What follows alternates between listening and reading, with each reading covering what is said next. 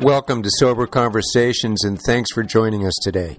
Sober Conversations is the podcast that gets to the heart of addiction recovery by examining all the angles of the sober lifestyle and just what it means to be alive, healthy, and thriving.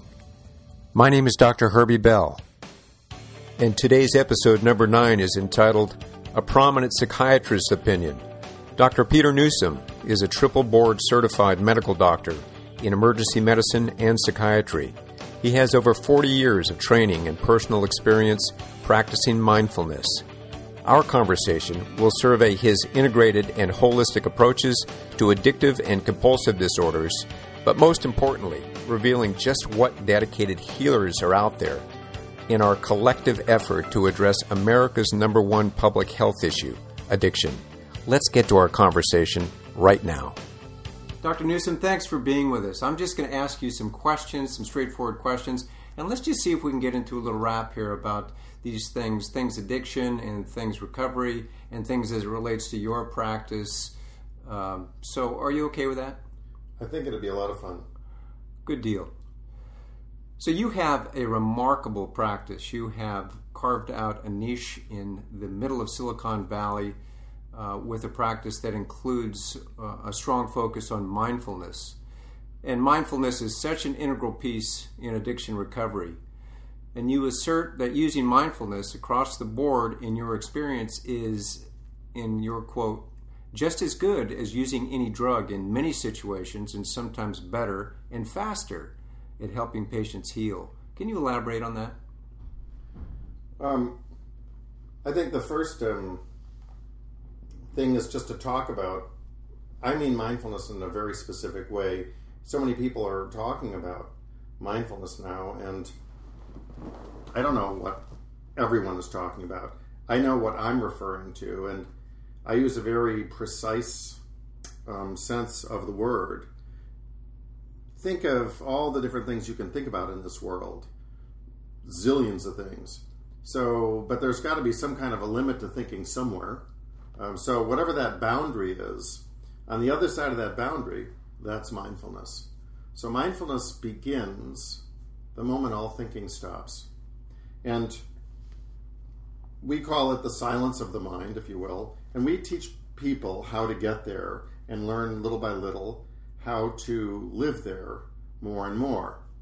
Now, we call ourselves mindfulness centered healing because we think of the mindfulness part of us as kind of the center of the mind. So maybe the thinking is the periphery of the mind. We all do a lot of thinking.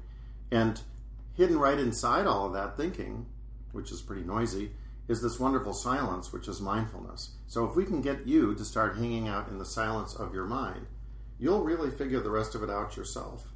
Beautiful. And you have techniques and, and modalities and lots of different ways that you get at that. I want to ask you uh, how you got to be so cool as a triple board certified physician, adolescent and adult psychiatry, as well as emergency medicine. And your present work is steeped in, let's call it holistic and integrated approaches, although it's always been the backdrop of your practice as I have gotten to know you. So, can you give us a thumbnail sketch of how you evolved into this place and why this work is so interesting to you? Uh, the standard uh, thing that I say to patients if I try to explain myself a little bit is that I sort of always wanted to be a psychiatrist. I don't know why. I mean, from the time I was 12 or something. But when I went to medical school and first experienced that world, it was sort of all the old Freudians, and I was so turned off by some of them, not all, but some of them I really was turned off by. So I decided I can't do four years of this, you know, training. So I went into emergency medicine. And by some miracle, right about the same time in medical school as I started studying psychiatry, I started learning mindfulness for some from some wonderful teachers. And then I moved to New York City after internship and started really practicing both ER and mindfulness sort of in parallel. And I had astounding mindfulness teachers, probably the greatest teachers on the planet. Um, I've been unimaginably lucky in the teachers I had, and I'd say that mindfulness was sort of like the that was how I learned how to be a doctor.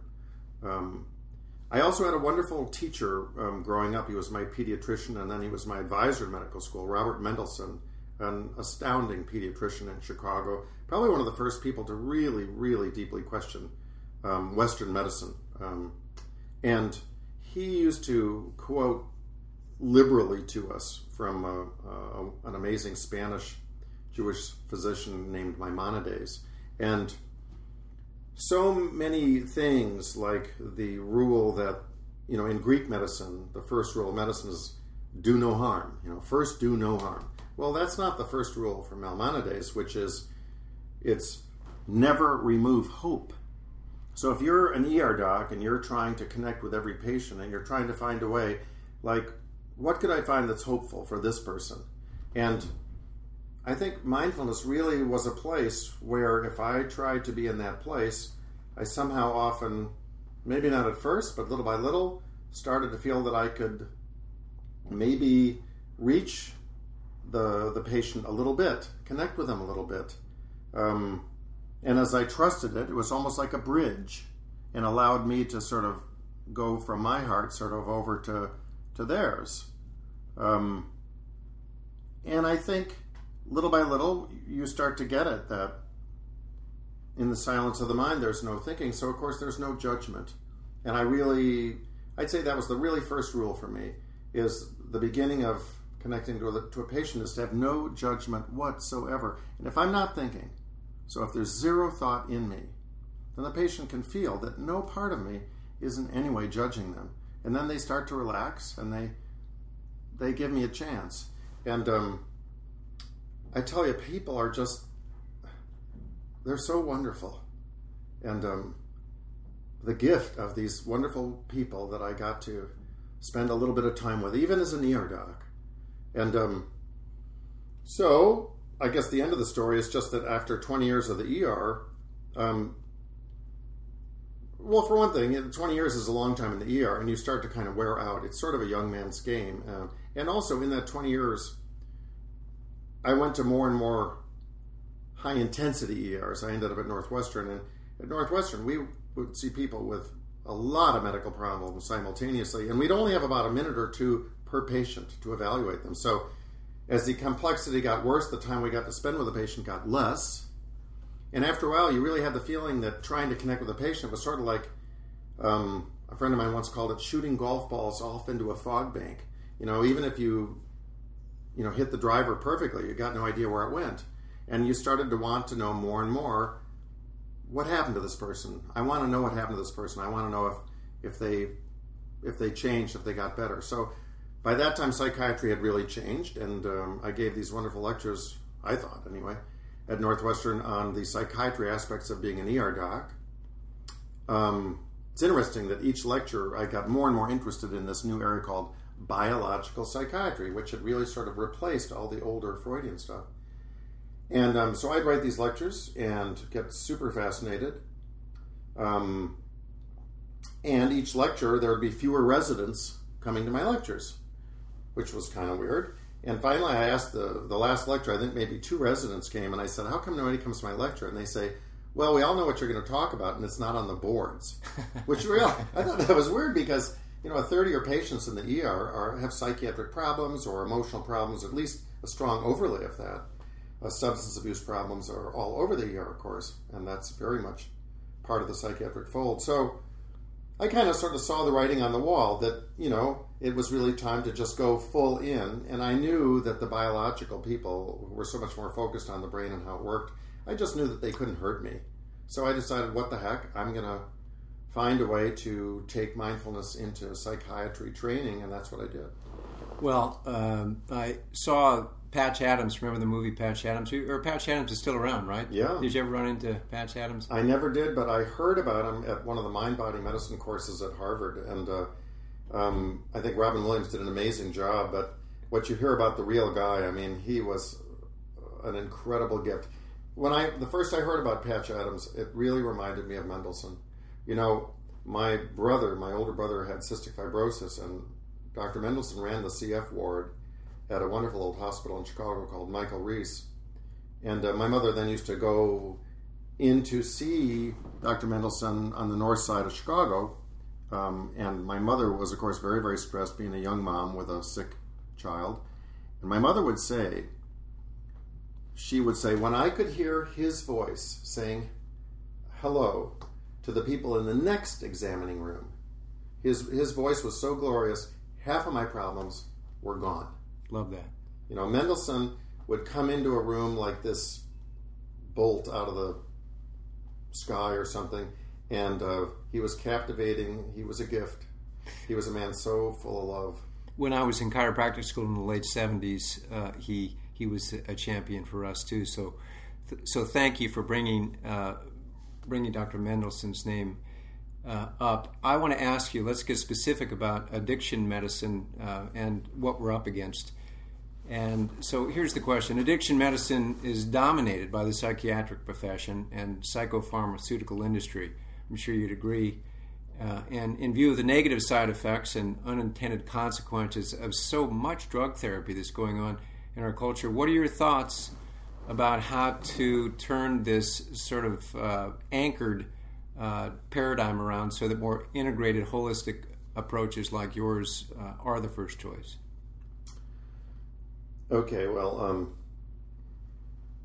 here I simply have to start by saying I am so uh, really horrified at Suboxone and this industry growing up around it.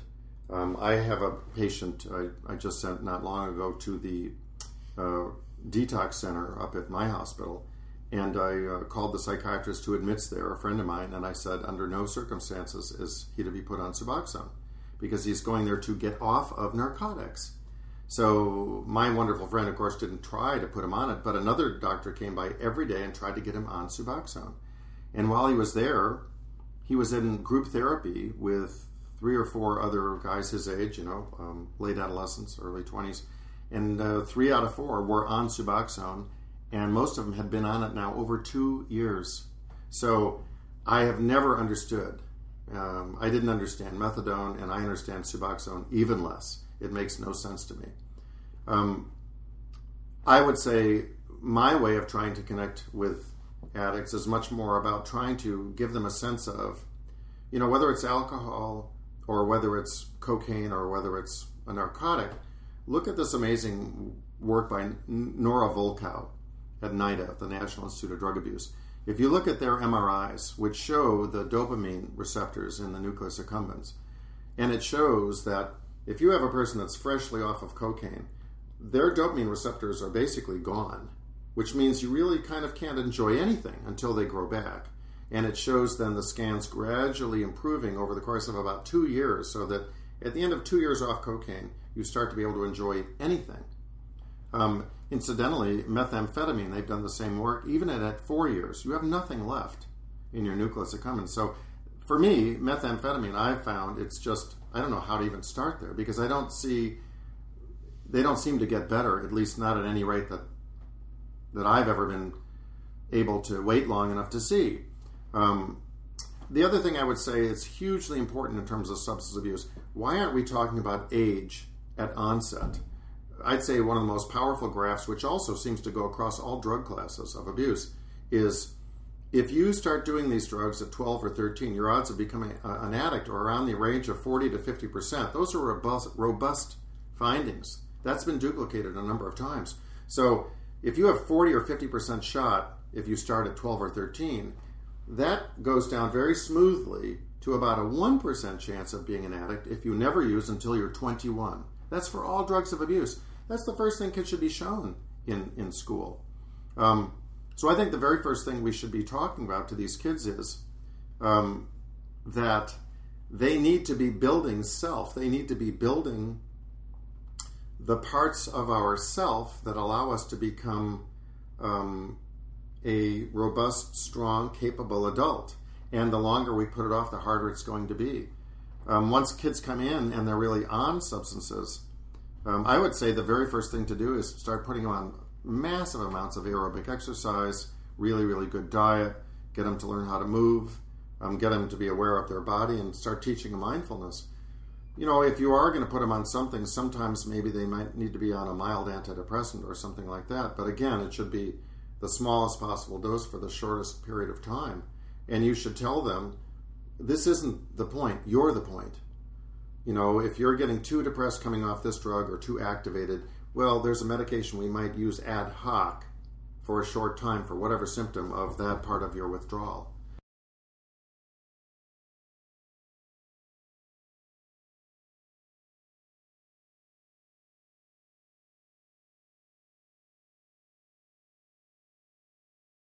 I think um, I'm not an expert in, in, any way on diet, and I know there's some wonderful people that are getting better and better at it. I, you know, admire all of you guys that get diet better than I do. The only place I'm so far getting to on diet is really avoiding the three white poisons: um, white sugar, white uh, flour, white rice. Really trying to lower the carbs, and I'm um, very interested in getting people on a very low gradual modulation of insulin across the day in, t- in terms of this instead of this huge roller coaster which happens when you when you're taking in huge amounts of carbs. You mean natural insulin production and not yes. Right. So your natural natural insulin production should be very very low all day long as opposed to when you take huge amounts of carbs in you have these staggering amounts of insulin and then in a half an hour later you're hypoglycemic which of course causes the release of lots of adrenaline so your mood's going all over the place so I think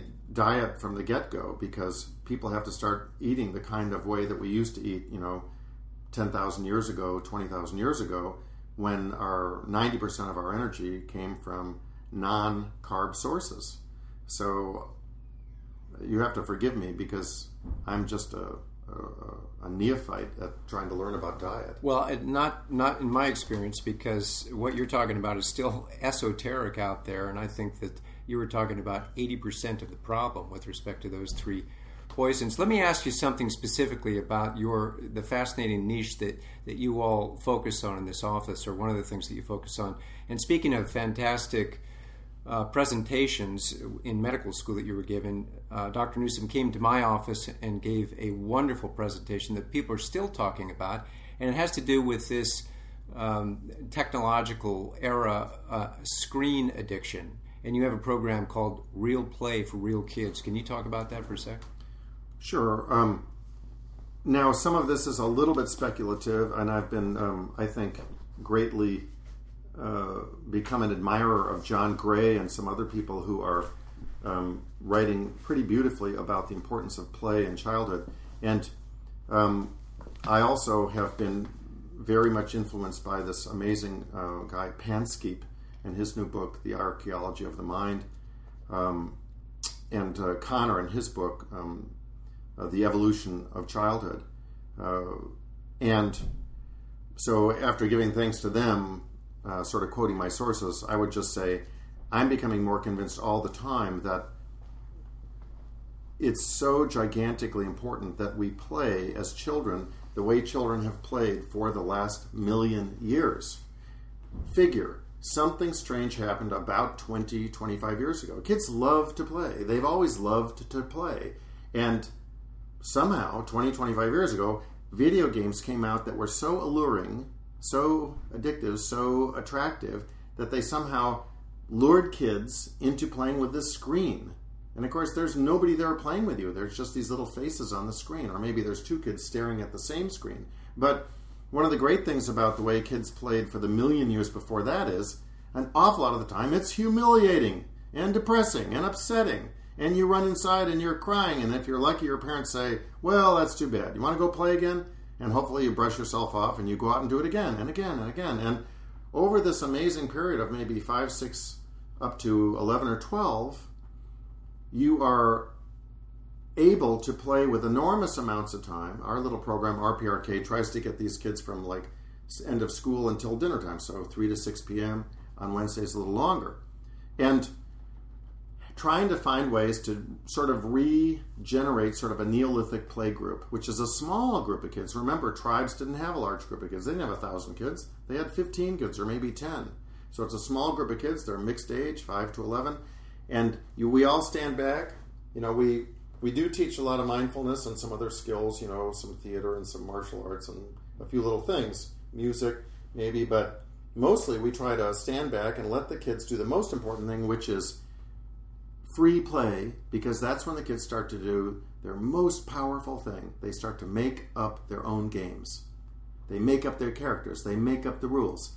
Nothing more important that kids need to learn how to do. Sure, maybe they're getting upset a little bit. That's kind of being a kid. But little by little, the group is able to move a little bit and calm them down, or our therapists go in and make sure everything's okay. And little by little, the kids start to form this amazing thing, which is a, a free play group, mixed age free play.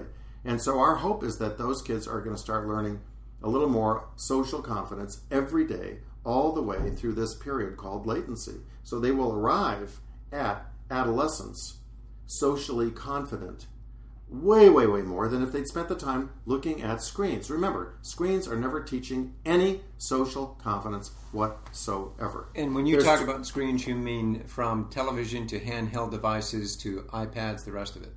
Any screen, movie screen, all these things are screens, and there's nobody there playing with you.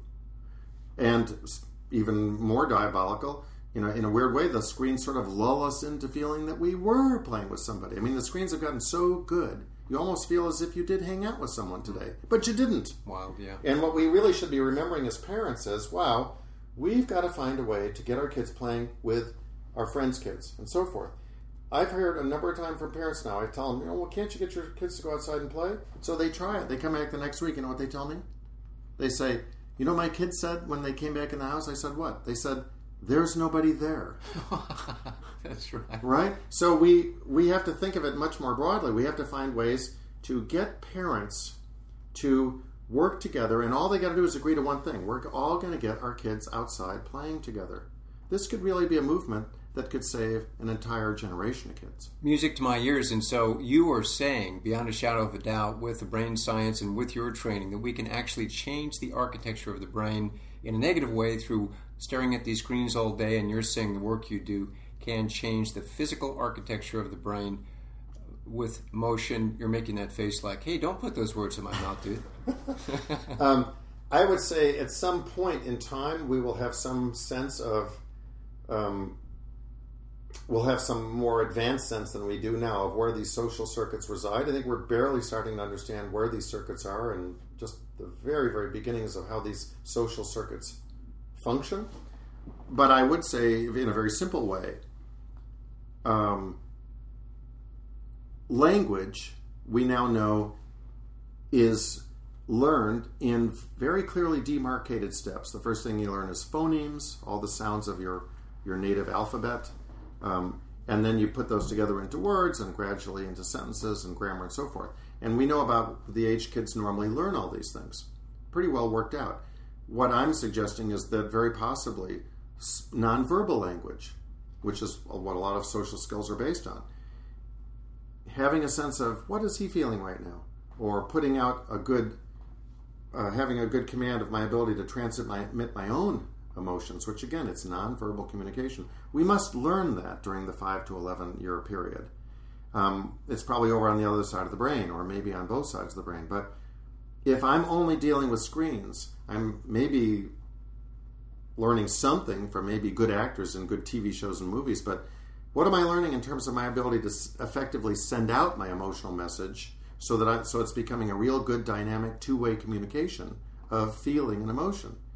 The kids have got to get back to where kids have been to the million for the last million years because I want to see the return of Dennis the Menace. I want a scrappy 10, 11 year old kid that gets into trouble knows just how far to push the parents and just how many rules to break. But you got to love him because the point is he's getting into it, he's getting, you know, uh, in the thick of it, and he somehow has become a survivor. And we've got to get that kid back. I love that. I just heard uh, that Eddie Haskell turned 70, so for some reason I'm thinking of Eddie Haskell. Oh, let me ask you this, uh, or uh, let me see if I can get a prominent psychiatrist, physician uh, in the San Francisco Bay Area to say, at the very least, movement, exercise is remarkably important for brain development and for us to to to function properly. It's not just for the musculoskeletal system; it is is for global good health. Well, absolutely. The brain is constantly reusing the same circuits over and over again. Um, circuits that we use, for instance, in martial arts, where we're learning incredibly quick ways of attack and defense, we probably are using those exact same circuits to be good businessmen 30 years later. A lot of the best businessmen have got a black belt. They don't tell you about it, but a lot of them know that it's a really great way to be good in business. Learning music as a kid makes you way, way better in math. The brain is reusing the same circuits over and over again in amazing combinations. So when you're little, the way that you can program all the circuits in the brain is through movement because that's sort of the main business of childhood is to move. Kids are in love with moving. Watch them. Go out to a playground. Look at the little kids that are two or three years old, and you'll see just walking for the little ones, it's a dance. Every every step they're putting a little funny thing in it, a little funny move of their arm or their leg. You can see they're experimenting around. Once they're six or seven years old and they're walking along with that look on their face of, okay, when I get home, I'm going to do my homework. So they're already looking very much in their head and very much kind of driven. But movement and the joy of movement, I mean, it's sort of like the gross national product of childhood is moving and, and playing and making up games. Um, I would say another thing, which is that, you know, there's been some wonderful work recently just on the importance of exercise, for instance, in depression. They did this study in three centers Texas, Southern California, and uh, Boulder, Colorado and they found that if the kids actually did get on the treadmill and did like 45 minutes of intense aerobic exercise three times a week, the um, those kids went into depression something over 80% of the time, which is way better than any medication we have. Fantastic. So you so that, that extends to that opiate abuser and the methamphetamine user. That exercise will indeed expedite the process of returning those that good neurotransmitter juice uh, you would say that's that's a no-brainer, if you will. Well, I mean, we know a number of activities now that se- certainly seem to correlate with increases in endorphins. Um, certainly, mindfulness does it, and certainly aerobic exercise does it. And one of the things I say to the kids that are thinking of going on buprenorphine, I'm saying, you know, anytime you swallow any buprenorphine, you're turning off your own internal factories for making your own endorphin. And of course, endorphin is hitting the receptors that buprenorphine or any other narcotic hits, and and our our own internal narcotic endorphin is hundreds or even thousands of times more powerful gram for gram. And buprenorphine is Suboxone for the listeners. Yeah. Yes. Yeah. But our own internal chemical is so much more powerful, but we can't build it if we're taking anything in by mouth. So the second you're taking in any narcotic by mouth, you're not going to build any endorphin today. So get in the business of building your own why swallow the chemical if you can be it? Thanks for saying that out loud. I'm mindful of the time and your busy practice. I want to ask you just a couple more questions. You said something about uh, screen addiction. What do you attribute to the rising tide of this adolescent addiction and mental illness, just in general in our culture? Well, I think there's a time and place for everything, and if if I'm right, and um, I'm sure there's other people, hopefully, that are thinking along the same lines, um, and if we are right, then this period of 5 to 11, you know, so-called latency. So we're done weaning, you know, we're, we're starting to play with the other little kids, but we're not up to adolescence yet. So that amazing five or six years in between, if I'm right, that's where we learn social skills and where we start to gain social confidence and we know how to deal with people, how we get sort of street smarts, how we know who's safe and who isn't. You know, from this regard, I'd say one other thing that was just such a great gift from the ER. You know, once you really learn how to approach people with mindfulness, and sort of give them a break and just kind of hang with them and let them set the pace, you start to realize, wow, 98, 99% of people are just kind of wonderful. Hmm. Now, that being said, 1% of people are very scary people. And you have to learn how to sense that tiny group and really avoid them. You know, don't make eye contact, don't piss them off, whatever. Just hopefully they leave the ER without hurting anybody. But I would say that's probably also one of the big gifts of latency and if you've really learned how to relate to all these people because you've spent so much time playing, you probably also know a tiny, tiny group, maybe 1% or less. Gee, I'm really going to be worried about ever hanging out with that particular person, maybe. So you've learned the vast majority are quite safe, and one little tiny group, maybe I don't know about them. Um, so once you then get to adolescence, hopefully, You've carried your social confidence there with you. You know, adolescents have got to sort of succeed in three spheres. They have to get some kind of decent grades. They got to get along with their family, and they have to have a social group. And usually, in my practice at least, the social group is always the one that sinks their ship. So many of these kids are, are arriving at adolescence so socially weak. And when you're socially weak, you can just be blown out of the water by any insult. I've had kids that have um, tried to commit suicide by getting disinvited to a birthday party. Wow. This are, these are 15, 16 year olds. Yeah. So stuff I never could have imagined 20, 30 years ago. But now we have kids that are coming to adolescence very socially brittle. The slightest insult or letdown, socially speaking, can be a tidal wave to them because they haven't built up the resources, the, the social resilience that they could that they should have done gradually, little by little by little, between ages you know five and eleven, let's say. So common sense is not so common, and you're bringing a lot of it back into your practice and with your patients. Let's let's end on a high note. Can you can you give us just an example of a case that uh, has impressed you through the years? Somebody coming in, they're screen addicted, let's say, and you get them back moving and eating well, and Sure. Um, um, a young man that came into the practice some years ago and was going into senior year in high school and basically had done very little besides screens and gradually had taken refuge in screens and screens had sort of just taken him over um, as so often happens um, and he now had maybe uh, one friend that he rarely saw and of course they just did the video game together on that um, but he had been pretty socially successful until about eight or nine when the screen started to erode his social life. Well, he came to us. He started doing a lot of aerobic exercise, which was unheard of for him. Then he started getting better and better at mindfulness. And then, of course, the way we teach it, we teach it so you learn how to do mindfulness more and more around other people. You know, you learn how to do it invisibly. And all of a sudden, as we had told him, friends started coming back. And he looks at me and he comes and he says, Guess what? And I go, What? He said, Kids like me. And I said, How do you know? He said, They just kind of do. You know, they kind of come around because they somehow know that, that I am strong inside and they want to be around me. And he had this look on his face like I just can't even describe. And he went on and did extraordinarily well. Um, ended up in college, came and saw me two or three years later, very socially and academically successful. I mean, it turned his whole life around. It was kids like that who come back. I mean, geez, that's so. When someone like that comes back and you see them, and now they're a young adult, so you basically have just witnessed this glorious thing. They've gotten back on their developmental track. You know, physically they're back there. Their exercise is a big part of their life now. In terms of their mind, they're spending a lot of time every day living the silence, as well as the rest of the time living the thinking. You know, they've got a two part mind now, and the thinking and the silence are working together. It's like they're learning how to really sail that sailboat of thinking and keeping it on a good, safe course. They're doing well academically.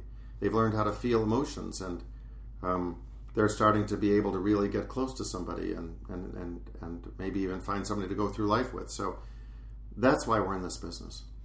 Well, I can't thank you enough for taking your time and especially ending with a nice story like that. Will you tell people listening how they can reach you, where they can reach you? Well, we are right here at 1187 University in Menlo Park, and uh, we have a phone number 650 462 9200. And um, we're the little house with the tile roof. How about your website? Do you, you know the designation there? Mindfulnesscenteredhealing.com. Mindfulnesscenteredhealing.com. Fantastic. I'll repeat this at the end of the podcast.